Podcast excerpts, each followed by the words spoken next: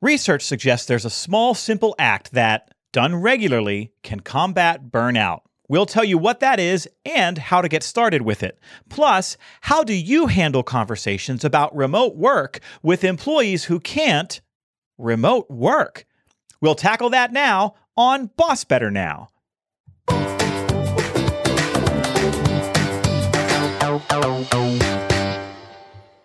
You're listening to Boss Better Now. The show is sponsored by Joe Mull and Associates. Now here's your host, speaker, and author Joe Mull. Hello again, boss heroes. Thank you back for jo- thank you, thank you, thank you. Wow, you even did a little applause thing there at the beginning. That was fun. Did.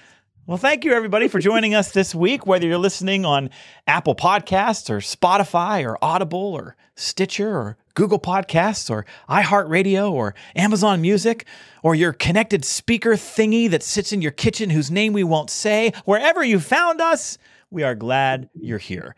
And joining us on our mission to fill workplaces with better bosses, please welcome back to the show my co-host, executive coach, HR advisor, and Zumba fanatic, Suzanne Malowski. Hey, Suzanne. Well, hey, Joe. Thanks for having me back. Hi, everybody. Yeah, Zumba fanatic. Uh, that's interesting. So that's a truth in case we're playing, you know, two truths and a lie. Right. Okay. I so we didn't make that one up. That's legit. No, we did not. That one is legit. And that is my where I get my energy and my motivation because I think I can dance. No one's told me otherwise. In case you're not familiar with Zumba, it's Latin dancing as a workout. And unfortunately, I had a little rough spot. Uh oh. My knee was really sore, and I went to the ortho doctor this morning. And his, in his infinite wisdom, and based on the X-ray results, I have to pause my Zumba Uh oh. love for a little while. So I have to find something else. So if we think about how this relates to being kind to ourselves, Yeah. that we're going to talk about later on, and to be kind to myself and not tear up my knee. But I also Yes. need to replace it with something else that's that I that, that brings me joy and motivation to help. but it you know, fill up sounds like tank. it's only temporary, though. I hope yes, I think. Well, we depends on if the the shot he put into my knee this morning calms everything down and Mm. helps me in the next few weeks. So we'll see. Let's hope. Maybe this is an opportunity. Maybe you can be the founder of Seated Zumba. Can that be a thing? I think I think chair aerobics was a big thing back in the day. So Ah. absolutely. I, I'm really close with my instructor. In fact, my Zumba instructor is actually on my team here at We Inspire. So Ah. maybe I'll talk to her and say, okay, how can we take this and make it still work? Uh, that's a great idea. Thank you. yes, yes. Or you could just hop the entire workout on what foot, but I don't think that's going to be good for that other knee. No. I mean, I, I'm good at making uh, adjustments, and she calls it when you get it wrong. There, you don't get anything wrong in Zumba. It's merely an accidental solo. Ah, You're welcome. So, That so, is fun. yes, Uh, we'll Um, figure it out. Well, it reminds me very quickly. I uh, a year or two ago decided, kind of on a whim, to sign up for the Pittsburgh Half Marathon. I had run some five Ks and some seven Ks, and I thought, you know. A half marathon is just like three 5Ks with some breaks in between, and maybe I can make that work. And so I, I signed up to do this. And the next day, I had an appointment at my orthopedist because I have had six knee surgeries. I have some ongoing knee problems. Have you? No. And so I went into the orthopedics office and he was checking me out. And we were talking about some arthritis and things like that. And I said to him, All right, well, if, if I don't want this to get worse more quickly, is there anything I shouldn't do? And first words out of his mouth goes, Well, I wouldn't sign up for any marathons. And I, I just busted out laughing because I had just done it the night before. And um, we had an interesting conversation. He told me, listen, if this, if the half marathon is a bucket list thing for you and you want to do it, like fine, do it. But don't run downhill and then don't do any more long distance running after that. Keep it short. So we've all Well, got to make very nice adjustments. Yes.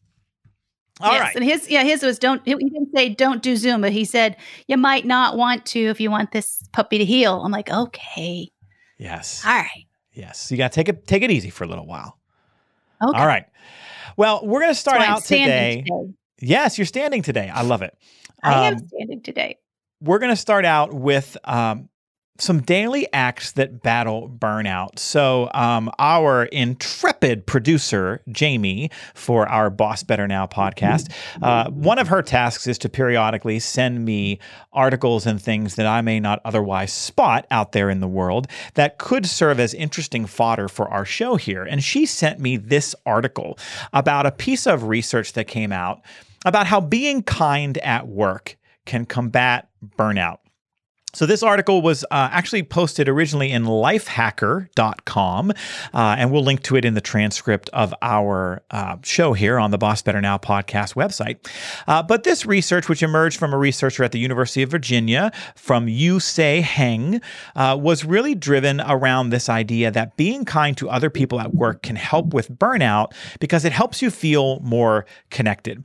So, the idea here is that there are three major components to burnout, that burnout is driven predominantly by exhaustion, inefficacy, and cynicism. So basically, when we get tired, when we feel like we can no longer be effective, or when we get cynical, when we think, why bother? That's when burnout really starts to take hold, when we overwork and, and when we generally feel uh, those other aspects of inefficiency and cynicism. And what her research shows is that small acts of kindness to others in the workplace can actually help people feel less cynical and it might help people feel more effective at their jobs. And she goes on to describe small acts of kindness as things like taking a few minutes to check in with a coworker to see how they're doing, or when you go get a cup of coffee for yourself, getting one for somebody else at the same time, or even something as simple as offering someone a sincere compliment. And that these small moments can actually combat that cynicism that that piles up and that tends to help us experience burnout. Uh, and so I thought this was interesting because, you know, we've been getting a lot of advice over the past two and a half years about burnout, which was obviously quite prevalent in our work lives before the pandemic, but was certainly exacerbated for many of us uh, as a result of the COVID 19 outbreak. And many folks are still battling uh, extraordinary levels of burnout. Uh, and I think we've all seen a lot of, of bad advice about burnout. That's something we've talked about here on the show before. Uh, but this piece, this idea of just sprinkling in some small acts of kindness as an evidence based way to combat burnout. I thought this was really intriguing. What did you think when you saw all of this, Suzanne? Well, I, I have to say, uh, I'm a headline reader, right? And mm-hmm. try to get to the, the gist of it very quickly. And sh- this author had me at hello. Okay. Because many times when we think about burnout, we're all the way at the end of the journey or the cycle, meaning they've quit, they've had to be fired, or they've done some egregious act that's put them on a pip, right? Yep. Or there's some trouble. And I think when she talked about lack of enthusiasm, the cynicism, or general fatigue, I'm like, wow, wait a minute. That's something we can lean on to help recognize burnout in its earliest stages. So, as a boss, if I'm seeing changes in those things, if I'm seeing you know, someone less enthusiastic than they used to be, or I'm hearing cracking these little jokes that might not be so helpful, or or they're just not showing up like they used to. Um, recognizing that it that can show up in different ways for different people, and so how can you get ahead of it and be proactive? Yeah. Is what dawned on me, and then of course the the advice. Most of it is free Mm-hmm. Right. And it was probably Fred Rogers who told us that, you know, never miss an opportunity to make someone's day a little bit better. Yeah. And you have no idea if you're the person that then they go home and talk about in a positive way at the dinner table. Yep. Right.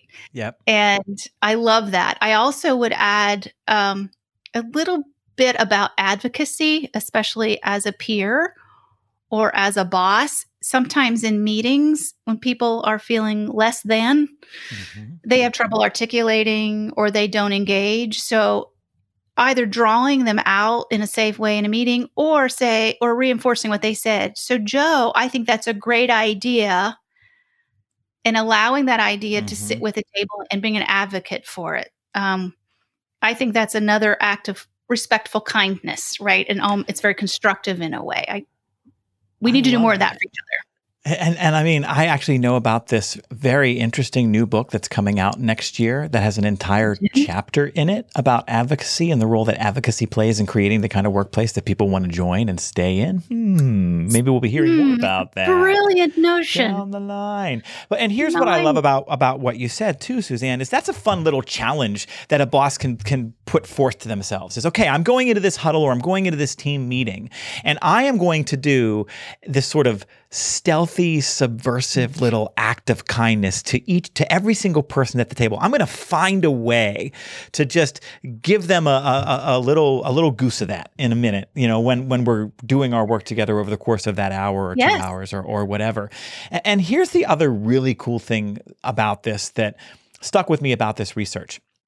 If you embrace this idea that mm-hmm. small mm-hmm. acts of kindness can help you battle your own burnout, it's a double treatment you're you're curing not maybe not curing but you're addressing your own burnout. And the acts of kindness themselves are experienced by others as a way to combat their burnout. Because when people feel appreciated when people experience belonging it does combat some of that cynicism some of that exhaustion. We know that to be true we do. And I, I want to go back to that self help, like that self care. If I tell you I appreciate your contribution or your idea was fantastic, or Joe, I just want you to know your energy is something we rely on um, positively. Mm-hmm. It brings a lot to the team. Thank you. I feel better walking away, right? My yeah. endorphins go up. All the, the happy feels are kind of sparked for me. So even it, it's the gift that gives back. It will. Yep. And and the act of kindness doesn't always have to be words, right? I nope. love the example in the article about, you know, just offering to grab somebody a cup of coffee when you're going to yeah. get one or, yeah. you know, bringing some new treats into the office or or, you know, my uh, Jamie here a couple of weeks ago saw this really neat little coffee sign that she thought would be neat to hang above the coffee maker here in our office and yeah. hang it above our Keurig. And she just brought it in hung it, you know, and that was just a really nice little gesture, you know, stuff like that matters matters. It does. And speaking of copiers, is even grabbing their work off the copier and delivering it yeah. to them to say, you know, hey, Saltless had your name on it. Here you go. Those little, you know, pay it forward moments or just being aware, picking something off the floor that they draw, anything like that. Yeah. Yeah. Um, and, you know, I think if, if there's a takeaway from this, Mm-hmm. It's as a leader, maybe I embrace trying to do this with more frequency, knowing that it's something that works both for myself and for my team. I think that the the, the headline takeaway though here is that it benefits myself to do it. If I'm looking for a way to be at my best for my team, then I- am going to have to be aware of any burnout that I'm experiencing. If I'm experiencing mm-hmm. that that cynicism, if I'm experiencing exhaustion, but I need to keep showing up for my team in a way that that is worthy of them, then I do need to think about a treatment plan for my own yeah. burnout. And this is one potential kind of intervention. And I think that's the other piece of this that I would caution leaders to keep in mind. I think it could be really tempting to maybe share this article or this podcast with your team and say, okay,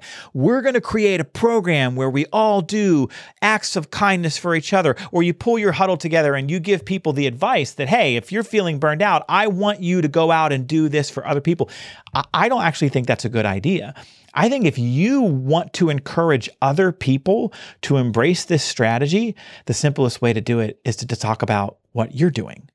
You know, maybe you just say, say, you know, I read this article a while ago about how random acts of kindness combat burnout, so I started doing it, and man, I feel better. You know, it does help a little right. bit and and you know by sort of role modeling it or embracing it for yourself it's it's a, a, a, much less direct way of encouraging other people to do it yeah and, and, it's more likely to be sincere instead of instead of a, a task or something that's expected to do yeah our um, new program yeah everybody you better get five and we're going to track it mm-hmm. um I, and if I you get 10 too, you get a set of steak knives yeah yes that's uh, yeah there's there's an incentive for it i think it falls in line with one of those behaviors that you need to model it. Mm-hmm. So good leaders model the behavior they expect to see in others, not a do as, you know, do as I say, not as I do. This is yeah. a do as I do moment. And they will, your culture will grow and it will be seen as something that's okay.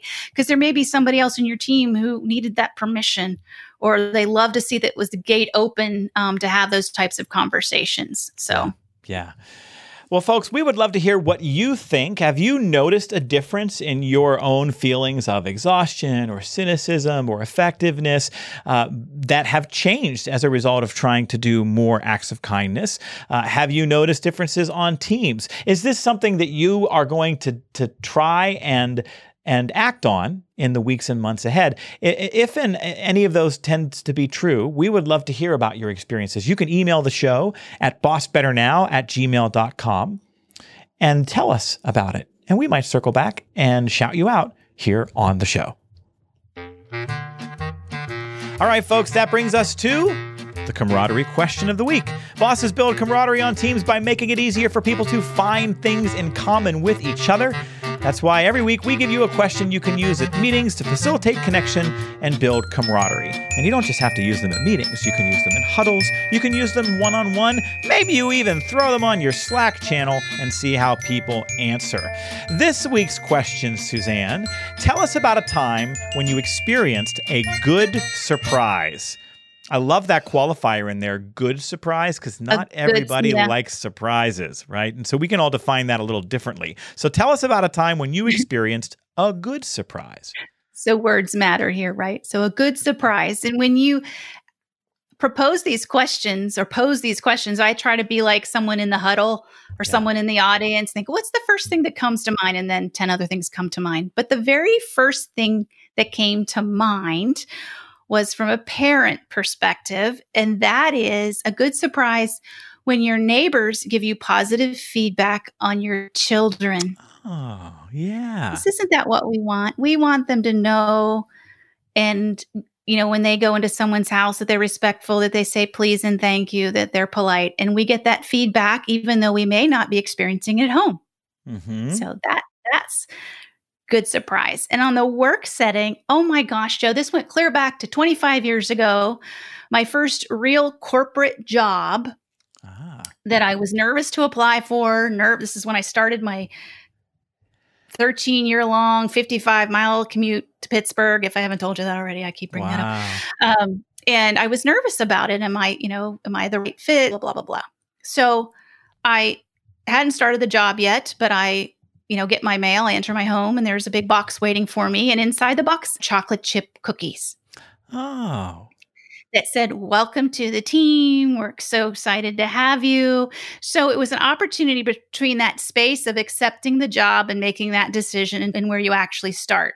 And studies shows that we need to keep that connection. It's a great time to build relationships. And I'm here to tell you that cookies matter. Well, first of all, look at you dropping some boss advice in the camaraderie question of the week, connecting it to engagement, giving that that suggestion to our listeners. You can stay, my friend. Oh, thanks, Joe. and you're right, cookies do matter. And I love that at the earliest stage of your career when you were experiencing all of those emotions that that somebody was thoughtful enough to to do that for you. It just goes to show when we think that those things don't matter that that they actually really can. I know. I, I couldn't believe I still remembered that. And that honestly popped straight into my head was this metal tin hmm. of cookies, and I'm not sure I shared them with anybody because they they wanted them for me um, to help me prepare for my journey. so. Mm-hmm. It was great. If that was me and I was nervous at work and I got a box of chocolate chip cookies, I was absolutely eating my feelings at that point. Yeah, I may have. Okay. May, maybe, maybe. Gotcha. Cool. Good answer. All right. Hey. What have you got? Uh, you know, when I I tend to try to, go with my first blush reaction when I see these questions, uh, yep. and I think I'm very hard to surprise. My wife will tell you that I'm very hard to surprise. I just, even without trying, my brain just works things out sometimes, and so um, I I think I like to be surprised, but I also tend to like to know everything ahead of time. I don't know. So I think I'm hard to surprise, and that's and and, and I don't always. I bet you are. You're very anticipatory generally. A little bit, yeah. But my wife pulled out an amazing surprise for uh, pulled off an amazing surprise for us a, a couple of years ago. I um, was turning 40, so I'm about to turn 46. So this was six years ago And um, this was right about the time that the musical Hamilton was exploding. And we had fallen in love with it. We'd been listening to nothing but Hamilton for a while. The show had been out in the world for maybe two years at that point. And um, my wife planned a surprise birthday party for me that was Hamilton themed. Um, and, and she went all out. She invited a lot of friends we hadn't seen for a while. And the cake was Hamilton and the decorations were Hamilton. And there were like the Revolutionary War hats, you know, and um, she gave she stood up at the party and gave a little Hamilton themed speech that had like all sorts of callbacks to the show and said lovely things about me. And then at the end of the party, um, everybody gave me a gift and it was an envelope and everybody she had gotten like 25 people to pitch in to buy a pair of tickets to see hamilton in chicago shortly after it had set up residency there. So we got a weekend in chicago a couple of months later to see hamilton after my hamilton themed surprise party. That's probably my favorite surprise that i've experienced. That is awesome. And now I, I, I first I'll say I feel bad because my daughter did throw a 50th surprise party for me. And so what I can relate to, I, I kind of saw it coming, but what I can relate to is um, the heartfelt. I mean, the the tears, right? The emotion that it brought out of everyone would took their time to Yes. drive, you know, here. And then my daughter opened her home, which is a new home for her. And the eclectic bunch of characters Right. that she found, right? yep that showed up was huge. So, you know, there's the big and the small in our examples, but it's the sentiment or that really hits, right? And I think, that's the thing about a surprise is sometimes if we're Yeah. caught off guard by something, just taking that moment to think, what was the intent here? And most Yep. of the time, if it was good, I think we can quickly get to what you just described, which is, Yeah. wow, somebody went to the trouble to try to do something special for me. And even if it didn't land the way that maybe I would have wanted, it's that intent that we should focus on. effort. on. Absolutely. Well, think about our love languages. So I, I can Mm. say too that I've been surprised by acts of service, Hmm. right? When someone takes the time to just do something kind or that I know they were on my, I was on their mind and they took action toward it. Yeah. That's huge. Yep. It's very, Yep. I feel loved when that happens. Is my All right, husband folks. listening? Okay. You are going to be sharing this episode specifically with him. Good idea. Yeah. And that's the camaraderie question of the week. All right, friends, as we announced on the show last week, our next Boss Better Virtual Summit is taking place on Tuesday, December 6th.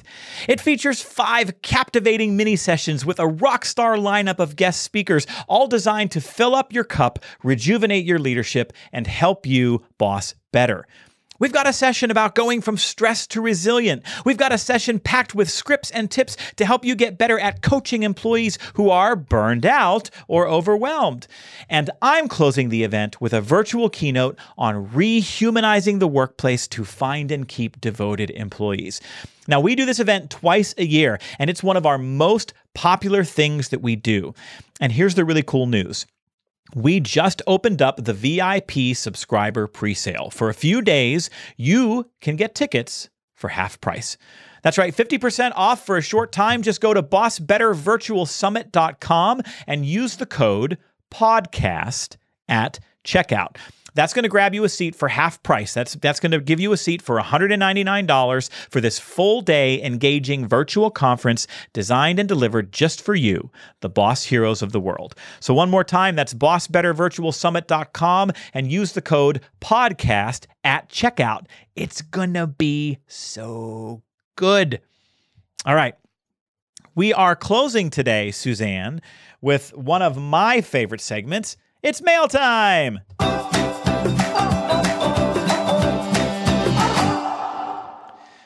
Okay, technically, this wasn't mail.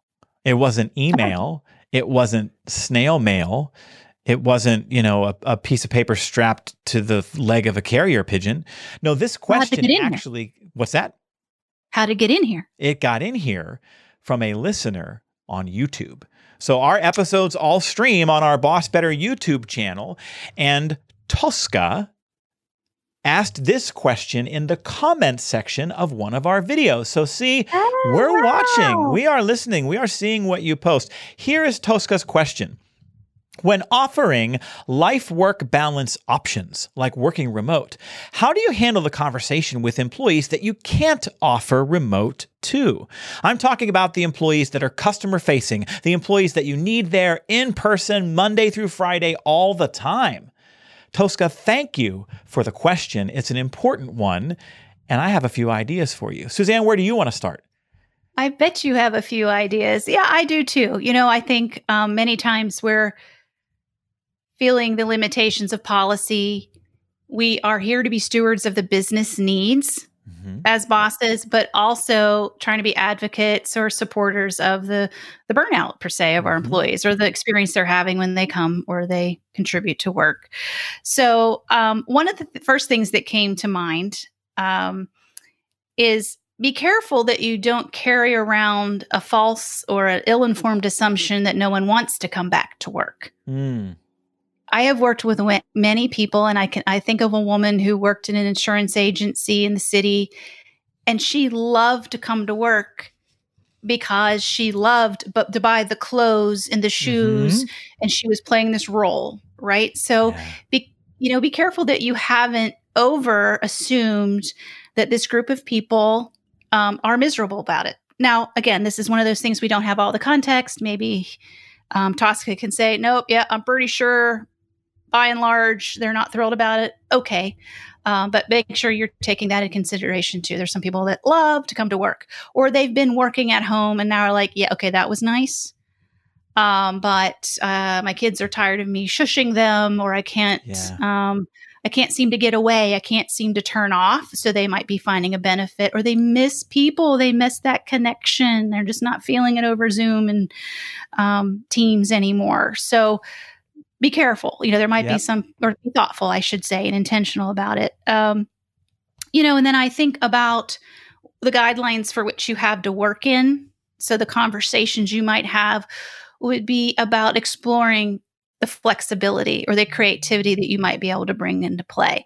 Um, I'm thinking about an IT group that worked um, at a plant level, right? So these were the guys and the gals that helped fix the computer on the hmm. machine, or they were there when you're jiggling the cable and your laptop didn't work. They were Can't your first line of help, right?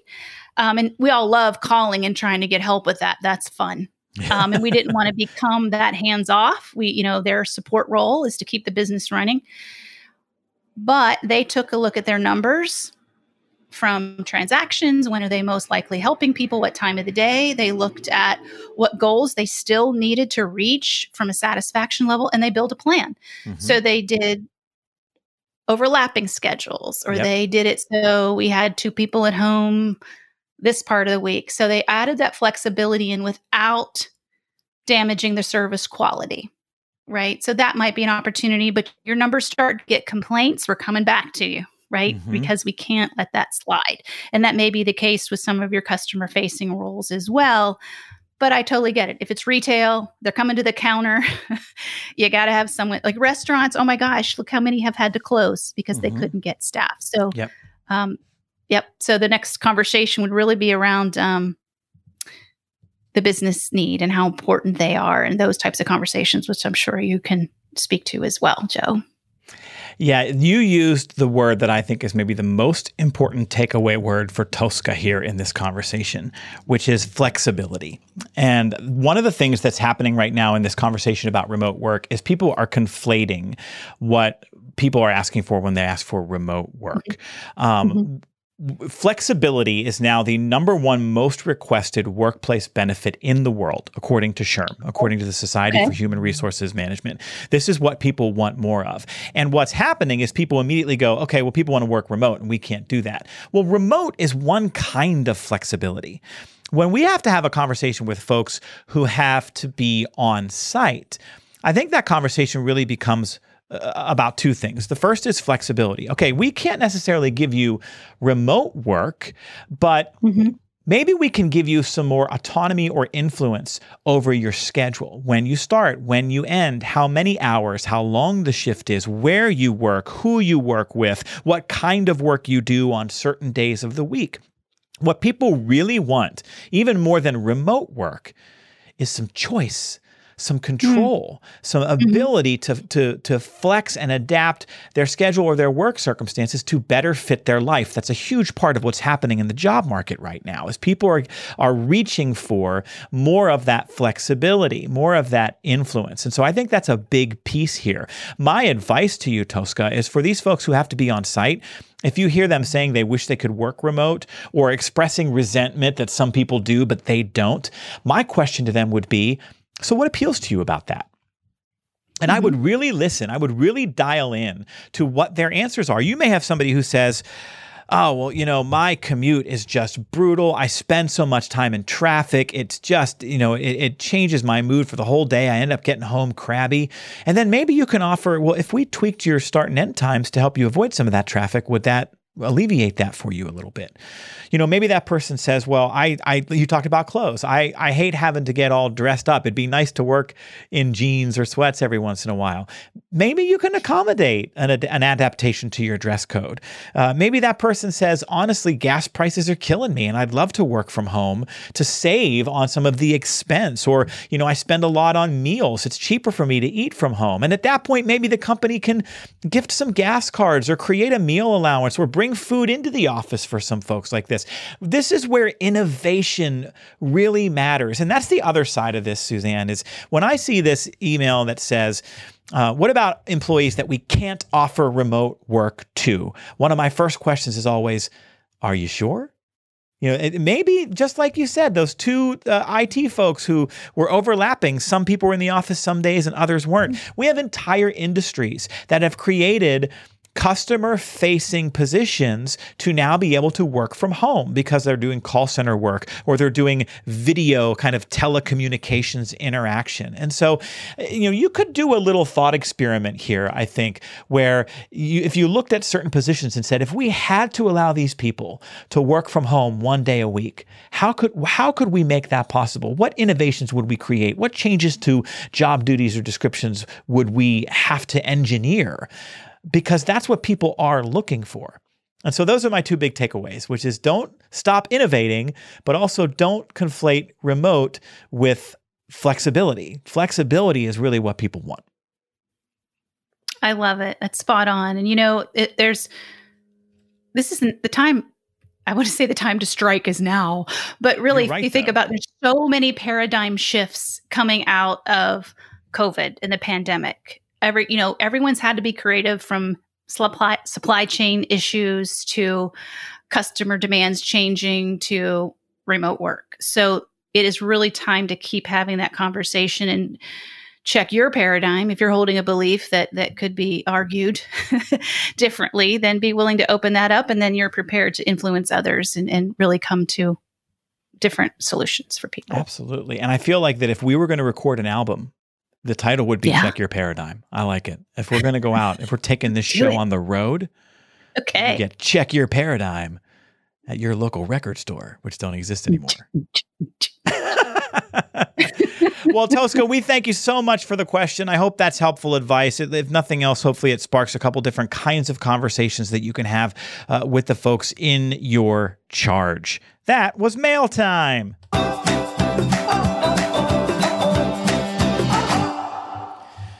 All right, friends, that's our show this week. Thank you, Boss Heroes, for joining us. If you liked what you heard, please take a moment to leave a review. Tell others here on the Apple Podcast site or uh, wherever you're listening uh, that our show doesn't suck that it's maybe you know worth a few minutes of time uh, by leaving us a review that is always appreciated in the meantime thanks for everything that you do and thanks for taking care of so many others out there in the workplace